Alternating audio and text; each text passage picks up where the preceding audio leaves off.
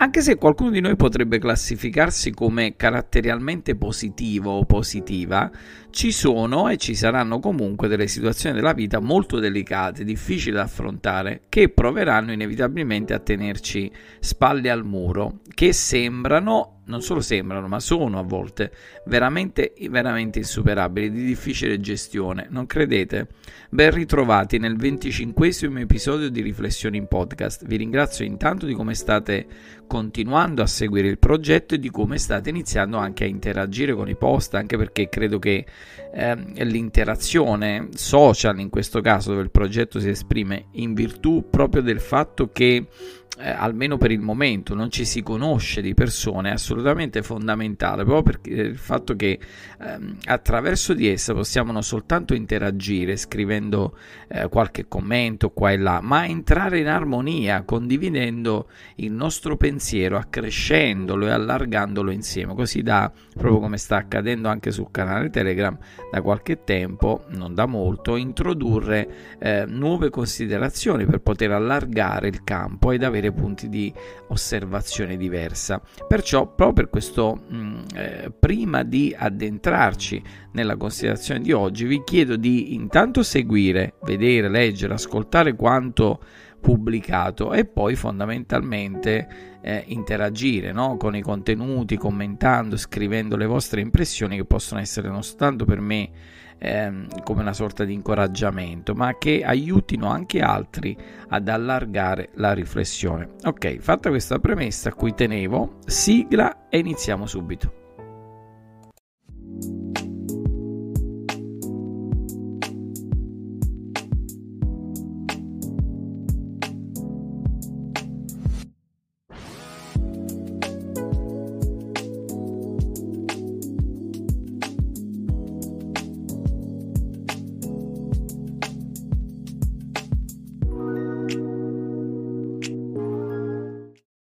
Diciamoci la verità, ci sono, magari ci sono state, o non è ovviamente una sorta di profezia in negativo, ma un qualcosa di, mm, credo, riscontrabile dalla stessa nostra vita. Ci saranno delle situazioni che si manifestano, che si manifesteranno, a cui proprio non sappiamo dare una spiegazione. E parlo per i credenti in particolare, alcune volte non riusciamo neanche a vedere Dio all'opera attraverso di esse, anzi pensiamo quasi che si sia eh, dimenticato di noi, per non parlare poi dei non credenti, dove non soltanto ovviamente non vedono Dio all'opera, eh, come potrebbero se non ci credono, ma addirittura senza magari mai essersi interessati a lui, gli riversano addosso tutte le colpe e le cause delle situazioni avverse. Spesso, la maggior parte delle volte forse, ci sentiamo proprio distrutti da questa componente, dal dato di fatto, cioè da quello che vediamo davanti, che dimostra, che manifesta, che in qualche modo accerta un determinato ragionamento umano, un ragionamento razionale, lasciando da parte assolutamente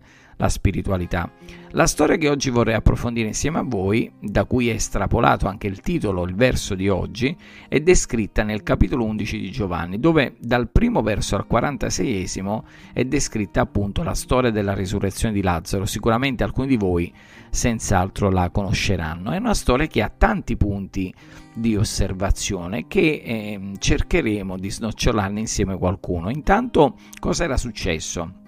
Diciamo subito che Gesù aveva avuto e aveva un rapporto particolare con questa famiglia, protagonista della storia, famiglia composta da Lazzaro e le sue sorelle Marta e Maria. Infatti Gesù, episodio descritto nel Vangelo di Luca al capitolo 10, durante il cammino, dice la scrittura, venne ospitato proprio in questa casa dove Maria si dedicò a stare ai piedi del Signore, ad ascoltarlo, e Marta invece si dedicò alle faccende domestiche, preoccupata ovviamente da un lato eh, di sistemare tutto per onorare il particolare ospite che aveva l'onore in quel giorno di ospitare nella sua casa. Bellissima storia anche questa che vi consiglio di, di leggere e di meditare.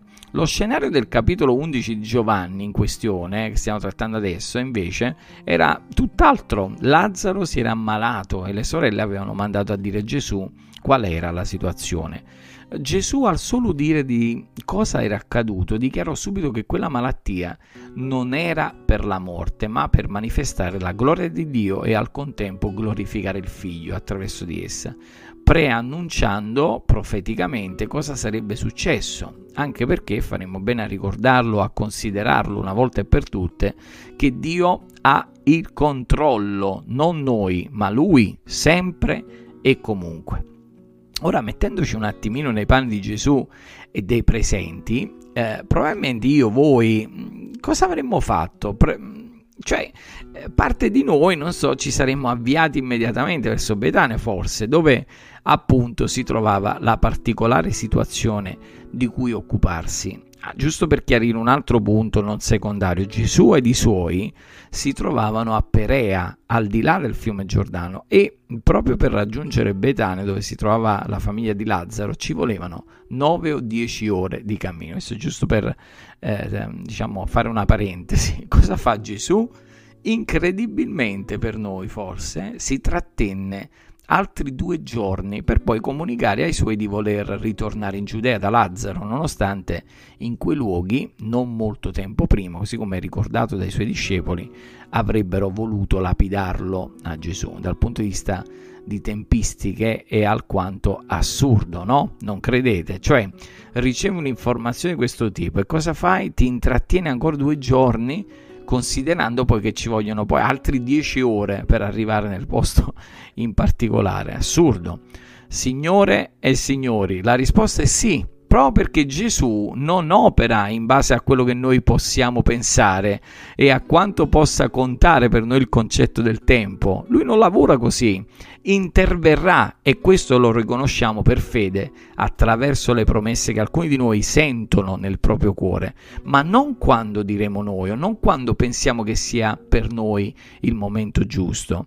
Gesù era intenzionato ad andare a risvegliare Lazzaro, queste furono le sue parole. I discepoli non capirono ma non fu la prima volta. E lui dovette poi dire e confermare la morte di Lazzaro aggiungendo addirittura che si rallegrava del fatto che non fosse stato lì affinché attraverso questo ennesimo intervento risolutivo i suoi avessero poi creduto, a conferma del fatto, così come noi oggi, nonostante i suoi discepoli fossero stati con lui ed erano ormai abituati a vederlo operare miracoli, avevano ancora bisogno di conferme di chi lui fosse o magari, chissà, convincere ancora qualche discepolo, tra virgolette, incredulo, parzialmente fiducioso. Qualcuno avrebbe potuto dire al Signore, ma Gesù, ma come fai a rallegrarti del fatto che Lazzaro, il tuo amico, a cui tieni particolarmente, sia morto e che tu non eri lì, eccetera, eccetera? Sì, ragazzi, come diceva anche l'Apostolo Paolo nella seconda lettera ai Corinzi, al capitolo 12, la sua potenza si dimostra perfetta nella debolezza. Cioè, quando hai finito di credere che tu possa farcela da solo, da sola, quando sarai con le spalle al muro, dimostrando finalmente la tua debolezza, allora Dio potrà manifestare la sua gloria, intervenendo proprio perché ti sarai finalmente messo o messa da parte, riconoscendo che Egli ha il potere su tutto. Una volta arrivati, lo scenario davanti a loro fu che Lazzaro era morto ormai da quattro giorni e molti giudei si trovavano là andati da Marta e Maria per consolarle. Marta, al solo udire dell'arrivo di Gesù, si precipitò dicendo, Signore, se tu fossi stato qui, mio fratello non sarebbe morto, ma anche adesso so che tutto quello che chiederai a Dio, Dio te lo darà da un lato mh, mm, a testimoniare del fatto che ormai non c'era più niente da fare, le circostanze erano tangibili che avevano eh, davanti, non si potevano cambiare in nessun modo, ribadendo che l'unico modo che avrebbe permesso di cambiare le cose era solo se Gesù si fosse trovato lì prima del fatto compiuto, prima della morte, cioè fisicamente presente, ma ora era troppo tardi, lo scenario era cambiato e neanche Gesù, secondo Marta, avrebbe potuto cambiare le cose, appoggiandosi comunque ad una flebile e fragile speranza che qualunque cosa Dio avesse chiesto al Padre l'avrebbe poi ottenuta. La fede di Marta però non arrivava, non raggiungeva il livello di fede che Gesù espresse nella frase citata subito dopo. Tuo fratello risusciterà. Cioè, in quel momento, proprio in quella circostanza davanti a loro, Marta si appoggiò a quanto detto prima eh, tempo prima su quanto era scritto, collegandosi alla risurrezione che sarebbe sì avvenuta, ma non in quel momento, quanto piuttosto nell'ultimo giorno. E a volte anche noi, proprio come Marte e i presenti, non riusciamo ad andare oltre le cose che vediamo davanti a noi, senz'altro negative, brutte, incomprensibili a volte.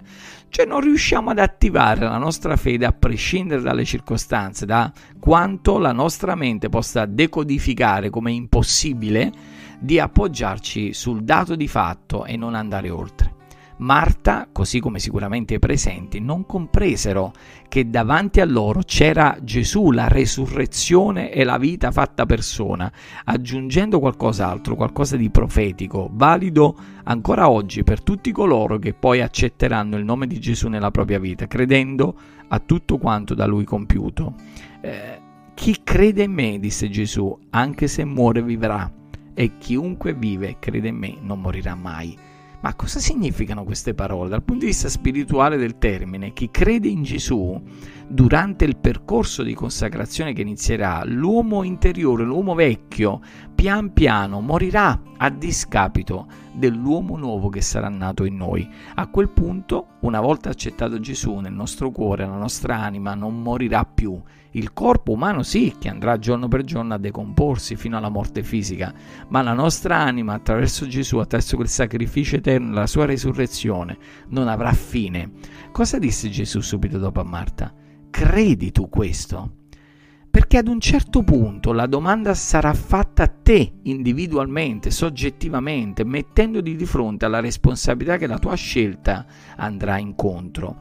Lazzaro giaceva morto nel sepolcro già da quattro giorni, ormai le speranze dei familiari erano nulle ovviamente. Gesù chiedendo di spostare la pietra posta all'ingresso del sepolcro, provocò in Marta una reazione assolutamente naturale, fondata sull'evidenza dell'evento accaduto. Cosa disse Marta? Signore, egli puzza già, perché siamo al quarto giorno, come per dire ma cosa stai dicendo? La risposta di Gesù al verso 40 fu non ti ho detto che se credi vedrai la gloria di Dio. In quel momento, eh, nonostante la situazione intangibile presente ormai già da diversi giorni, la fede avrebbe potuto cambiare le circostanze e la realtà di quel momento specifico. Quello che accadde dopo ha dell'incredibile. Gesù risuscitò Lazzaro. E magari anche tu, proprio come Marta e Maria in questo brano delle scritture, stai vivendo un periodo particolare intenso, una perdita dolorosa forse, o un distacco di qualcuno che inevitabilmente, e come potrebbe essere altrimenti, ti abbatte, ti rattrista, rendendoti eh, sempre più vulnerabile. E voglio incoraggiarti dicendoti che non importa quanto grave o spiacevole sia la tua situazione personale, ancora oggi Gesù ha il potere di modificarla o trasformarla. Egli ha il potere di risolvere quel problema, quella circostanza, quel blocco che tu non soltanto non riesci a risolvere, a superare, ma che non ti consente neanche di guardare al di là di esso. È necessario però che tu faccia la tua parte, desiderando con tutto il tuo cuore di spostare quella pietra che ti ostacola, azionare la tua fede e permettergli di operare nella tua condizione personale. E quando leggerai queste parole, fermati e medita eh, qual è la pietra che intralcia la mia vita, la mia visione? Qual è eh, quel particolare ostacolo, quel particolare problema che non mi permette di avanzare, di attivare la mia fede, di guardare al di là delle circostanze, che mi tiene legato, che mi tiene legata, che mi opprime, costringendomi a vivere una vita mediocre, abbattuta, dove tempo dopo tempo, giorno dopo giorno, la mia luce, la mia linfa vitale si affievolisce. Impegnati per rimuovere la pietra e permetti a Dio di intervenire. Grazie di essere arrivati fin qua e spero che questo contenuto vi aiuti a riflettere su quella che è la potenza di Dio all'opera e sulla sua gloria che si manifesta nella nostra debolezza. E per incoraggiarmi nel progetto vi chiedo anche di continuare a seguire In Cammino con Gesù, ovviamente, di iscrivervi al canale YouTube, cliccare sulla campanella e di unirvi anche al canale Telegram per essere aggiornati ad ogni pubblicazione e di partecipare attivamente al progetto, come dicevamo, commentando ai post, così da aprire aprire una, una sorta di confronto utile a farci conoscere intanto tra di noi, crescere ulteriormente, alimentare la nostra fede, incoraggiarci durante il cammino e condividendo anche altri spunti riflessivi. Dio ci benedica insieme e buon cammino con Gesù.